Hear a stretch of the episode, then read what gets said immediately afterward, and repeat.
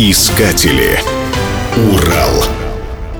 1 мая 1960 года американский разведывательный самолет У-2, совершавший полет над СССР, был сбит ракетой в районе Свердловска. Пилот самолета Фрэнсис Гарри Пауэрс смог успешно приземлиться на парашюте и был задержан советскими властями. Позже, в 1962 году, разведки США и СССР обменялись задержанными агентами Пауэрсом и Фишером на знаменитом шпионском мосту, что нашло отображение продолжение в фильме «Мертвый сезон». Эта история стала широко известной благодаря качественной работе советской пропаганды. Гораздо менее известна другая ее часть. Существует легенда, что самолет Пауэрса был сбит ракетой, запущенной с территории воинской части зенитно-ракетных войск ПВО, расположенной под Миасом в районе Уралдачи с конца 50-х годов. Старший лейтенант Селин, служивший в части, так вспоминал это событие. Прибежал в кабину пусковой установки в трусах и бутсах. Две батареи играли в футбол. Цель уже висела на экране.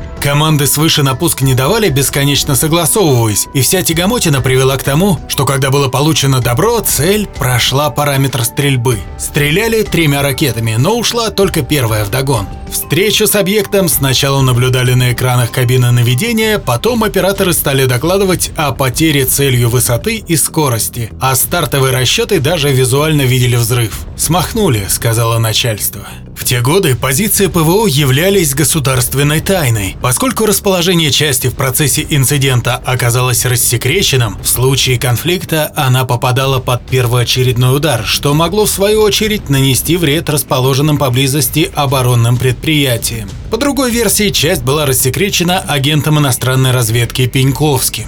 В 1968 году часть была перебазирована, а оставленные военными здания и сооружения использовались сначала под обозостроительный завод, а потом под подсобное хозяйство Уральского автомобильного завода. С 70-х годов местные жители стали называть безымянный поселок Зеленая роща. В настоящее время Зеленая роща заброшена людьми и представляет интерес только для искателей приключений.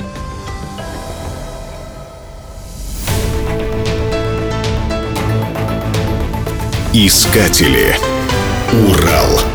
Программа создана с использованием гранта президента Российской Федерации, предоставленного Фондом президентских грантов.